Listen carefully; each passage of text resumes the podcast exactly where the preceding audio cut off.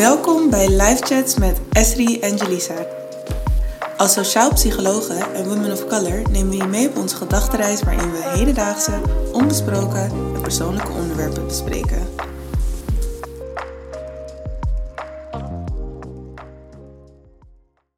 Hi en welkom bij een nieuwe aflevering van Live Chats met Esri en Jelisa. Ik ben Esri, sociaal psycholoog en creative en ik zit hier samen met Jelisa. Hi, ik ben ook sociaal psycholoog en creative. How are you doing, Jelisa? I'm good. I'm good. Getting tired. Maar ehm voel me echt top hoor. How are you? Tired, but top. ja. Eh, ja, mij gaat het goed. Ook very tired. En ehm, ja, ook gewoon de laatste tijd veel nagedacht over alles wat er in de wereld gebeurt. Mm, Which is a lot. mm, En ook waar we het vandaag over gaan hebben. Er gebeurt gewoon heel veel in de wereld op het moment. En een van de heftige dingen die op dit moment nog steeds gaande is, is de oorlog tussen Rusland en Oekraïne. mm. En wat ons en vele anderen hierbij opvalt, is het verschil in media-aandacht en het verschil in de vluchtelingenhulp die we zien tussen deze oorlog en oorlogen die op andere niet-westerse plekken plaatsvinden. Mm. En de vraag hierbij is: hoe kan het dat hier zo anders op wordt gereageerd? Waarom hebben we meer empathie en medeleven voor bepaalde groepen dan anderen? Mhm. Want Dit is ook een van de onderwerpen die wij zelf ook met z'n tweeën vaker bespreken. En als ik het dan nu persoonlijk betrek op mezelf tijdens de Black Lives Matter movement, wat toen ehm, heel prominent was in tijd, toen hadden we het er helemaal veel over. Mm. En ik weet nog, en dat is daarom voor mij dan een van de redenen, denk ik, waarom dit plaatsvindt en volgens science. Dat het ook heel erg komt door systematische desensitisatie. Dit is een woord waar ik heel veel moeite mee heb. Dus ik ga het proberen telkens goed uitspreken als ik het nog vaker ga benoemen. En het is eigenlijk een vorm van gedragstherapie. En het wordt vooral toegepast bij eh, angststoornissen zoals een fobie. Mhm. Dat is eigenlijk wat systematische desensitisatie is. Maar als je kijkt naar wat het inhoudt, is het ook toe te passen op wat er gebeurt in de wereld. En dat, het komt er eigenlijk op neer dat het is dat als je heel vaak iets ziet gebeuren, je er steeds minder op reageert. Ja. En wat wij hebben, vooral in deze westerse samenleving, is dat wij oorlogen zien gebeuren. We zien beelden ervan, we horen wat voor effect het heeft. En dan heb ik het over oorlogen waar we niet de mensen herkennen. Met we bedoel ik eigenlijk de dominante cultuur, bijvoorbeeld binnen Nederland. Niet de mensen herkennen die we zien in beeld. Tijdens Black Lives Matter werden, of dat werd gestreden voor zwarte mensen die ehm, bijvoorbeeld veel police brutality meemaakten. Ook niet per se herkenbaar, maar je blijft het zien. En je Mhm. blijft beelden zien van mensen die worden vermoord. Dus je went er steeds meer aan. Ja. En het gaat op een gegeven moment steeds meer voelen als een film zelfs. Het voelt minder echt. Ja. Terwijl als je ineens ehm, iemand hetzelfde ziet meemaken die op jou lijkt, dan voelt het ineens veel echter. En alsof het ook met jou kan gebeuren. En daar voel je dan ook meer voor. Ook omdat je dus niet gewend bent om het te zien. Mhm. Dus ik denk dat dat een van de grote redenen is waarom we toch anders reageren op bijvoorbeeld Oekraïense vlucht, vluchtelingen. Die natuurlijk evenveel recht hebben op hulp en een huis en weet je wel, een goed leven. Maar dat zij dan toch wel meer worden opgevangen dan andere mensen die ook vluchten van een oorlog of een moeilijke situatie. Ja. Interessant. Dus je noemt eigenlijk twee dingen die hier een rol spelen. Toch desensitisatie. Ja. Ehm, wat betekent dat je steeds meer wendt aan bepaalde beelden. Zeker als je het op microniveau ziet of gewoon op je tv. Ja. Als je het in het echt ziet, dan doet het natuurlijk veel meer met je. Maar als je het steeds op tv ziet, dan voelt het steeds minder heftig. Ja. Het wordt gewoon genormaliseerd. En het in-group, out-group Mhm. fenomeen. Toch mensen die op jou lijken versus mensen die niet op jou lijken. Ja. Wat ook verklaart waarom. Want het leek alsof het voor heel veel witte mensen moeilijk te begrijpen was waarom mensen zo boos waren. Maar als jij dus de hele tijd mensen ziet die op jou lijken, die worden doodgemaakt, alsof Ja. het de normaalste zaak van de wereld is, doet dat elke keer ontzettend veel pijn om te Mhm. zien. Versus als je iemand bent die die persoon minder in zichzelf terugziet, of zichzelf minder in die persoon terugziet, moet ik eigenlijk zeggen. Ja, en dat is een interessant fenomeen wat eigenlijk voor heel veel kwaad in de wereld zorgt. Ja. In-group, out-group. Misschien kunnen we daar iets dieper op ingaan. Mhm. Ja, dus wat er eigenlijk gebeurt is, we voelen meer empathie voor mensen die op ons lijken. Mhm. Ehm, dit komt door de in-group, out-group bias. En in het kort is dit... De in-group bias eh, houdt in dat we een natuurlijke voorkeur hebben voor mensen die quote-unquote, bij onze groep horen. Uh, we vinden mensen uit onze ingroep beter voorspelbaar, waardoor we ze ook sneller vertrouwen. En de in-group bias gaat verder dan alleen voorkeur en vertrouwen. Onderzoek heeft bijvoorbeeld ook laten zien dat als jij ziet dat iemand uit jouw in-group pijn heeft, dat je sneller empathie voelt dan iemand die niet in jouw in-group zit. En het werkt ook de andere kant op. En daar ligt dus het gevaar. Uh, want je voelt van nature minder vertrouwen naar mensen die niet bij je eigen groep horen. Mm. En dit samen zorgt er ook voor dat we bijvoorbeeld meer medelijden hebben met mensen die op ons lijken. En minder medelijden hebben met mensen die niet op ons lijken. En we zijn ook eerder geneigd om mensen uit onze eigen in-group te helpen. Mm. En dit zie je dus terug in de manier waarop vluchtelingen uit het ene land met open armen worden ontvangen, terwijl er tegen de komst van vluchtelingen uit, uit het andere land wordt geprotesteerd. Mm. En dat is eigenlijk heel interessant. En ik denk ook daarom waarom het dan voor mij persoonlijk bijvoorbeeld zo dubbel voelt wanneer dat gebeurt. Omdat je natuurlijk vindt dat elk mens, zoals net ook al is gezegd, recht heeft op alles, weet je wel. Maar dat je dan ziet dat die rechten eigenlijk worden ontnomen van andere groepen. Ja. En ook andere groepen waar ik me dan bijvoorbeeld in herken. En dat ik dan denk, dit is zo oneerlijk. En dat zorgt er dan ook weer voor dat je naast de trauma's die je eigenlijk al oploopt, door te zien dat jouw mensen bijvoorbeeld continu slechte dingen meemaken. En dat is dan nog licht gezegd. Dat is al erg genoeg, maar om dan die vergelijking te maken, zorgt dan ook weer voor pijn. Want je wil niet dat Ja. gevoel hebben dat andere mensen het niet verdienen terwijl je dat niet voelt, maar je kan de woorden er niet aan geven. Ja, En dat is dan nu wel verder dan de vraag, weet je wel, waarom kan het dat bepaalde groepen meer worden opgevangen? Maar dat is wel de vraag die bij mij telkens weer leeft, wanneer ik Mhm. dat zie. Maar het is ook een goed punt van jou, van dat van, je wil eerder je mensen die op je lijken helpen. En we zitten nou eenmaal wel in een land waarin een merendeel wit is, weet je wel? Dus dan heb je sneller dat in dit land mensen vanuit Oekraïne bijvoorbeeld eerder worden geholpen. ja, Want En het is- ja, mensen in machtposities lijken op hen, dus willen hen helpen. En zij kunnen het verschil maken. Ik zit niet in een machtpositie. Ik kan er niet voor zorgen dat iedereen vanuit een bepaald land ineens hier wordt opgevangen. Mhm. Ja, en het gaat veel verder dan de mensen in machtsposities. Want het zijn ook wij. Zeg maar iedereen die in het land woont, die hun huis openstelt. of Dat is niet. wel echt zo, ja. Dus. En daarom is de impact ervan zo groot. En daarom is, het, is de ongelijkheid ervan zo groot. Mm. De oneerlijkheid ervan. Omdat wij eenmaal in een rijk land zijn, waarin we veel middelen hebben om mensen te helpen. Mhm. En we zorgen er gewoon niet voor dat die middelen gelijk worden verdeeld. Mhm. Om terug te komen op systematische desensitisatie. Sorry, maar ik wil wel even zeggen dat woord komt er steeds makkelijker uit. maar ehm, het moeilijke daaraan, want is dat je het niet herkent of zo totdat het te laat is. En ik weet nog dat we toen. En dat is dus het moeilijke. Dat is denk ik mijn vraag aan jou. Want toen, ik weet nog tijdens Black Lives Matter, werden heel veel beelden gedeeld. Omdat Mhm. mensen wilden dat er meer ehm, unity ontstond. Ja, meer awareness. Meer awareness. En dat iedereen zou strijden, globally, wat ook gebeurde. En daarvoor moesten bepaalde dingen gedeeld worden om het te Mhm. laten zien. Maar dan, want ik gaf net al aan dat dat iets is waar ik dan mee struggle. Aan de ene kant vind ik het niet goed dat we het laten zien. Want als je iemand, bijvoorbeeld met Peter R. de Vries, die toen was doodgeschoten, zijn beelden werden gedeeld. Mhm. En dat werd niet getolereerd. Ze moesten offline gaan. Het werd stiekem gedaan op Snapchat en zo. Maar het was een mensenleven. En waarom werd zijn dood Dat is gedeeld? toch bizar? Ja. Dus dan is het niet goed. Mhm.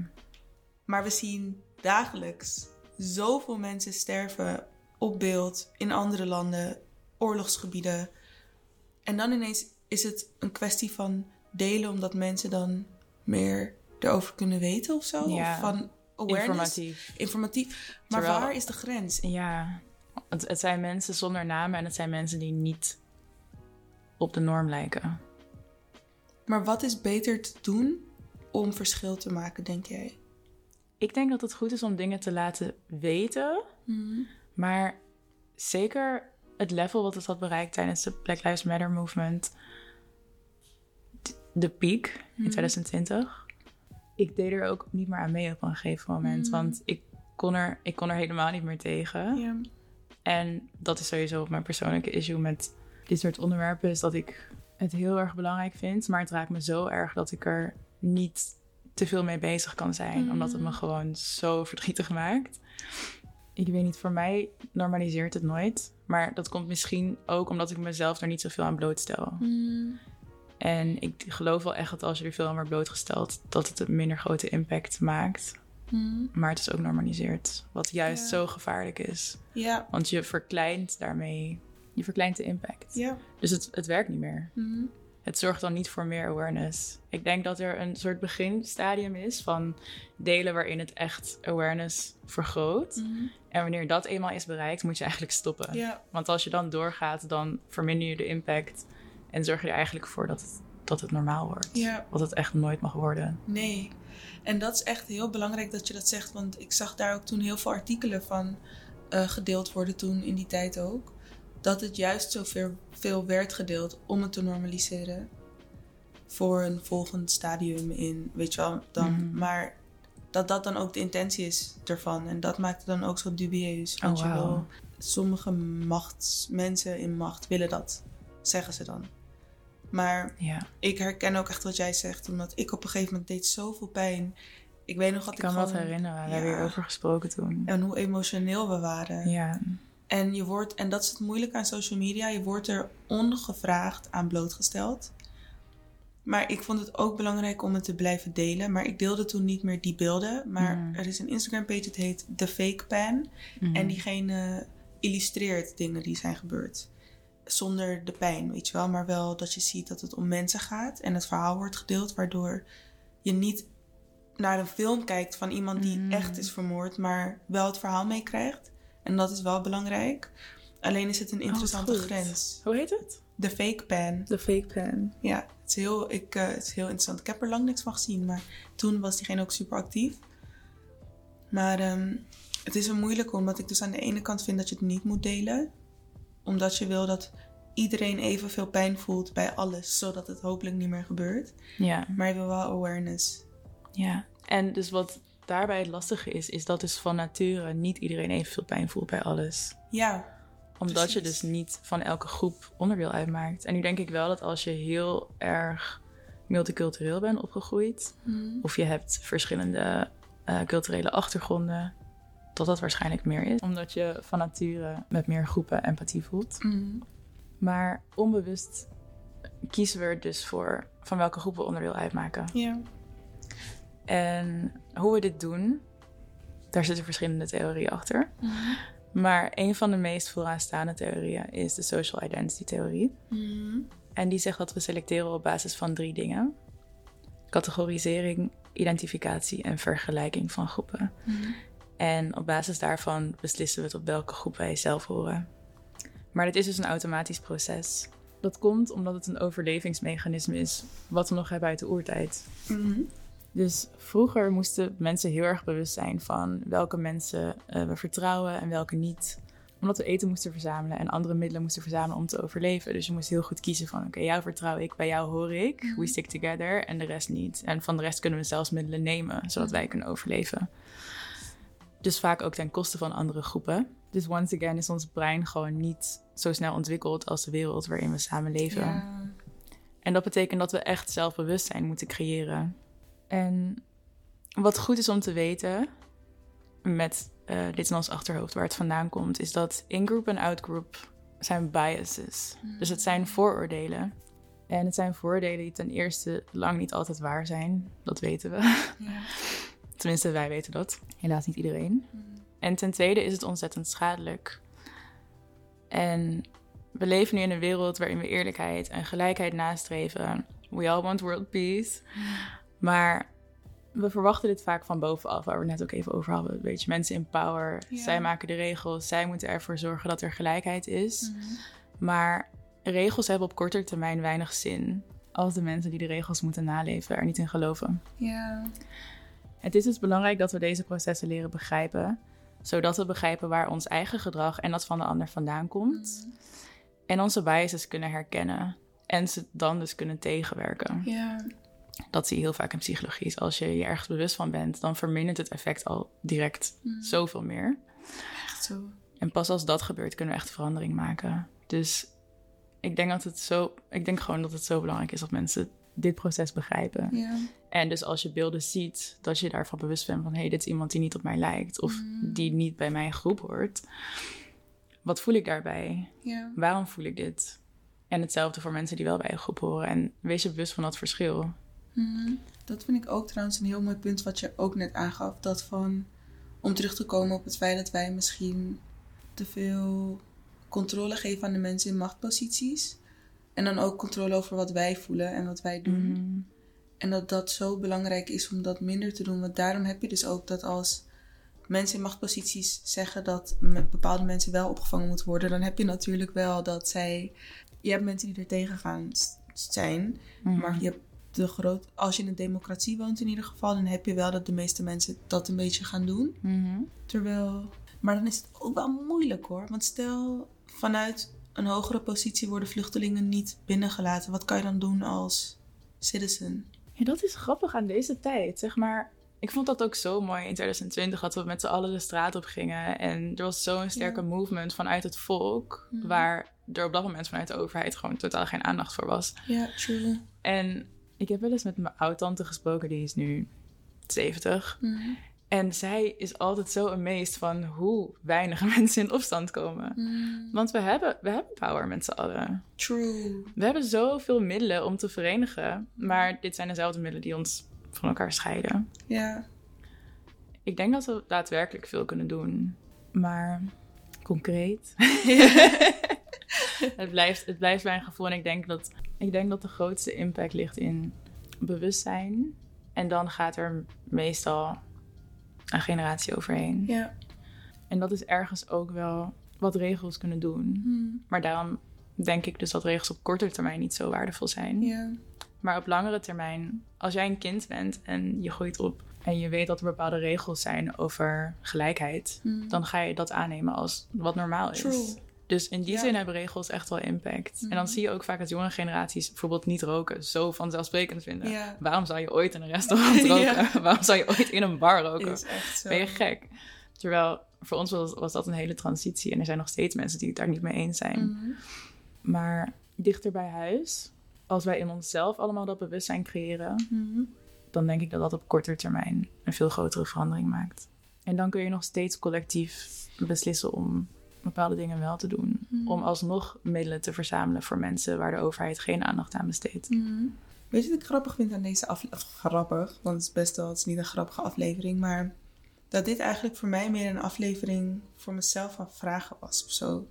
Er zijn zoveel vragen die ik heb over deze situatie waar ik eigenlijk... We hebben de antwoorden wel. Bijvoorbeeld als we kijken naar theorie en wat we al hebben benoemd over in-group, out-group en systematische desensitisatie en all of that. Maar dit is dan zo'n situatie waarin ik het gevoel heb dat we de antwoorden hebben, maar het ons niet verder heeft gebracht of zo. Niet Ja. in dit gesprek, maar in de wereld. Waar ik heel veel moeite mee heb. Ik denk dat we heel erg ook nog wel in onze eigen bubbel zitten daarin. Want. En er is natuurlijk wel een movement gaande. Er is wel een movement, zo'n grote awareness movement. True. Waarin mensen zich bewust willen worden van al de innerlijke processen. Maar ik snap wat je bedoelt. We zijn nog zo ver weg. Dat, en dat is het ook. Awareness is beautiful. Maar die stap na awareness is het moeilijkst. En ik heb het gevoel dat vaak die stap na awareness is waar iedereen vastloopt. Of veel mensen vastlopen. Dus nu heb je dat iedereen zich bewust is. Of veel mensen zich bewust zijn. Mm. Ik van- denk dat veel minder mensen zich bewust zijn dan je denkt. Ja, dus niet per se letterlijk iedereen, maar wel een grote groep mensen bewust is van het feit dat er veel moet veranderen. Dat Mm. heb je ook bijvoorbeeld, en daarom heb je dat veel bedrijven nu een B Corp willen zijn. Veel bedrijven nu die E&I taskforces hebben. Mm. En dat gaat dan over diversiteit, equality en inclusion. Maar wat gebeurt er dan daadwerkelijk? Weet je wel? En er, worden, er zijn wel veranderingen, maar ik merk gewoon dat ik geen geduld heb. En dat is moeilijk, want het gaat, het gaat veranderen. Ik geloof wel echt in de kracht van inderdaad groepen en samenkomen en dat het gaat veranderen. En ik weet ook dat wij in een bubbel zitten, dus dat wat ik zie niet is hoe het daadwerkelijk is in bijvoorbeeld Nederland of de wereld. Maar ik wou gewoon dat het sneller ging. En ik denk dat elke generatie dat wilde. Maar omdat Ja. het voelde alsof we zo close zijn, maar niet daar of zo. I don't know. Maar daarom is dit voor mij zo'n episode waarin ik niet zo goed weet. Ik hoop gewoon dat we ooit een episode hebben met Oh my god, everything has changed. Everything is changed. Ja, ik hoor je. Ik heb dat zelf ook. Maar ik geloof echt zo erg in de kracht van zaadjes. maar zaadjes kosten tijd om uit te komen. Ja. En zelfs als je kijkt naar die DNA-boards en zo waar je het over hebt, is het heel vaak met oog op: oké, dit moeten wij bereiken of hier moeten we naartoe, zonder dat dat zaadje is uitgekomen voor mijn gevoel. Ja. Ik, heb, ik heb heel vaak het idee, en dat, dat is voor mij een analogie voor die regels: van oké, we moeten dit doen. We moeten iets met diversiteit en inclusion doen. En dan ga je dus meer mensen van kleur aannemen, bijvoorbeeld. Ja, terwijl dat echt. Terwijl dat zaadje in jezelf nog niet is uitgekomen en je begrijpt, je hebt jezelf nog niet gecheckt op je biases en je hebt nog niet gecheckt hoe jij iemand van je eigen kleur anders ziet dan die andere persoon. Ja, En daar ligt mijn probleem. En daarom denk ik dat dus die awareness niet in general van over dat er iets moet veranderen, maar die awareness in jezelf over wat jij niet goed doet, jezelf eerlijk durven aankijken in de spiegel en tegen jezelf durven zeggen: ik heb een blinde vlek. En van daaruit geloof ik echt dat er verandering kan ontstaan. Maar mensen moeten zich er wel voor openstellen. klopt. En dat is dan ook weer een heel interessant gesprek. Het verschil tussen diversiteit en inclusie. Ik hoop dat we jullie wat food for thought hebben gegeven. Ik hoop dat je bij jezelf durft na te gaan wat je eigen biases zijn. Ongeacht in welke groep je zit. In welke van de duizenden groepen je zit. Ehm, wat zijn jouw biases? En wat doe je eraan om er Ja. vanaf te komen of ermee om te gaan? Of... Check je jezelf? Betrap je jezelf wel eens? Dat mag ook. Dat is stap 1. Is, je, jezelf ja. betrappen? Maar ik betrap mezelf ook nog op dingen hoor. dat ik denk, weet je, als je, Ja. als je denkt dat jij de, de strijder bent voor en dan heb ik, ik, heb ook, ik ben ook biased nog. Iedereen is biased. Ja. Maar je, jezelf betrappen op de momenten waarop je bias opkomt, is stap 1. Ja. En ik ben heel benieuwd hoe jullie daarmee omgaan. Dus Same. please talk to us. Especially on this one. Ja, Because it really matters. En bedankt voor het luisteren. En we spreken jullie de volgende keer. bye. Thanks voor het luisteren. Praat met ons mee. Je kan ons op Instagram vinden onder Esri Jade en Jade Tremaine.